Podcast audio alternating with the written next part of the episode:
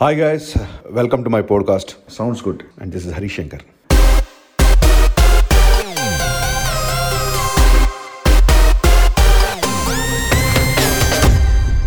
hi guys first of all very sorry చాలామంది మళ్ళీ podcast బాగా గ్యాప్ వచ్చిందని మెసేజ్ పెడుతున్నారు చేయాలనిపించింది. స్క్రిప్ట్ వర్క్ అనుకోండి లేదా కొంచెం closed once tested positive so వాళ్ళకి హాస్పిటల్ కోఆర్డినేషన్ అనుకోండి మెంటల్గా స్ట్రెంత్ తగ్గింది అనుకోండి వాట్ ఎవర్ uh, చాలా కాలం పోస్ట్ పాడ్కాస్ట్ చేయలేకపోయాను. బట్ ఫ్రెండ్స్ ఫాలోవర్స్ సోషల్ మీడియాలో అందరూ మళ్ళీ చేయండి చేయండి అనేసరికి మాట్లాడాలనిపించింది. మీ అందరితో మాట్లాడి చాలా రోజులైంది మాట్లాడాలని నిజంగా అనిపించింది. మాట్లాడితే గుర్తొచ్చింది. నేను ఒకసారి యూఎస్కి వెళ్ళిన తర్వాత ఆల్మోస్ట్ ట్వంటీ డేస్కి అనుకుంటాను. మధ్యాహ్నం పూట ఫ్రెండ్స్తో కలిసి బయటికి రెస్టారెంట్ చిపోట్లే నా ఫేవరెట్ చిపోట్ల రెస్టారెంట్కి వెళ్దాం అనుకుంటా. ఇంకా అప్పుడే ఇంకో ఫ్రెండ్ ఇండియా నుంచి ఆవకాయ వచ్చిందిరా అన్నాడు. అందుకని నేను అన్నాను ఇమీడియట్గా ఇంకా రెస్టారెంట్ ప్రోగ్రామ్ క్యాన్సిల్ అన్నాను. అప్పటికి ఇరవై రోజులు అయిపోయింది ఇండియాను వదిలేసి.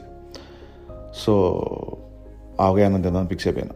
సో రెస్టారెంట్ బాగా ప్రిపేర్ అవ్వడం మూలంగా ఇద్దరు ముగ్గురు ఫ్రెండ్స్ అక్కడికి వచ్చారు. అందులో వాడు అన్నాడు హరీష్ గడ్ బాగా ఫికల్ మైండెడ్ అని. అప్పుడు ఆవకాయ పెట్టుకుంటూ నేను అన్నాను కాదు right no I'm pickle minded అన్నాను. అని అందరూ నవ్వేశారు. తర్వాత అనుకున్నాను నేను ఎందుకు అలాగ వచ్చింది? సడన్గా ఎందుకు అలా అన్నాను? సరే స్పాంటైన్స్గా చాలామంది చాలా మాట్లాడుకుంటాం చాలా జోకులు వేస్తాం సో నేను మాట్లాడుతుంటాను అలాగా బట్ ఆ పదం అలా ఎందుకు వచ్చింది అని ఒకసారి నేను మళ్ళీ నైట్ ఆలోచించినప్పుడు అంతకుముందే నేను ముళ్ళపూడి వెంకటరమణ గారి కోతికొమ్మచ్చి చదివాను. అందులో అలాంటివి చాలా ఉన్నాయి. ఈ పదం లేదు బట్ అలాంటి పదాలు చాలా ఉన్నాయి. సో మేబీ అది ఎక్కువ చదవడం మూలంగా బ్రెయిన్ అలా ట్యూన్ అయిందా అలా వచ్చిందా అనేది అలా అనిపించింది.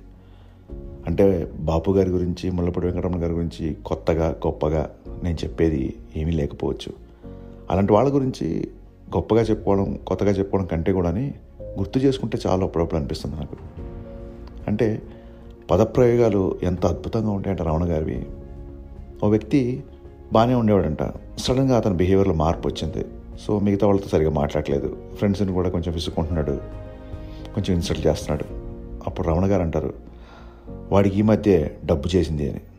నిజంగా మనకందరికీ తెలుసు కదా కొంతమంది మామూలుగా ఉండి సడన్గా నడమంతరకు చేరొచ్చి వచ్చి సడన్గా సంపాదించేసరికి బిహేవియర్ మారిపోతుందని. అలాంటి వాళ్ళని ఉద్దేశించి డబ్బు చేసింది అనేది నిజంగా జబ్బు చేసింది అనే సౌండింగ్తో ఎంత గొప్పగా రాశారు కదా అనిపించింది.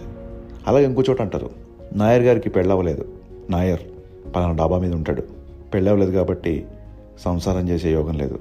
కానీ ఆదివారాలు మాత్రం సంసారం చేస్తాడు అని రాశారు. సంసారం అనే పదం ఎంత గమ్మత్తుగా ఉంది ఎంత కొత్తగా ఉంది ఎంత హాయిగా ఉంది. అంటే రమణ గారు ఇలాంటివి చెప్పుకుంటూ పోతే కోతికొమ్మచ్చి పుస్తకంలో కొన్ని వందలు. నెల్లూరు నుంచి చెన్నై బయలుదేరుతున్నారు రమణ గారు బాబు గారు. సో చెన్నై వెళ్ళేసరికి పొద్దుపోవచ్చు. అందుకే కారులో సామాన్లతో పాటు మందోబస్తు కూడా చేసుకున్నాం అని రాశాడు. నిజంగా మందోబస్తు అంటే నిజంగా డ్రింక్ రెడీ చేసుకోవడం అనే చెప్పడం ఎంత అందంగా ఎంత హాయిగా ఎంత గమ్మత్తుగా చెప్పాడు కదా అనిపించింది. ఇలాంటివి కోతి కొమ్మచ్చిలో చదివితే డెఫినెట్గా మీరు కూడా అప్రిషియేట్ చేస్తారు.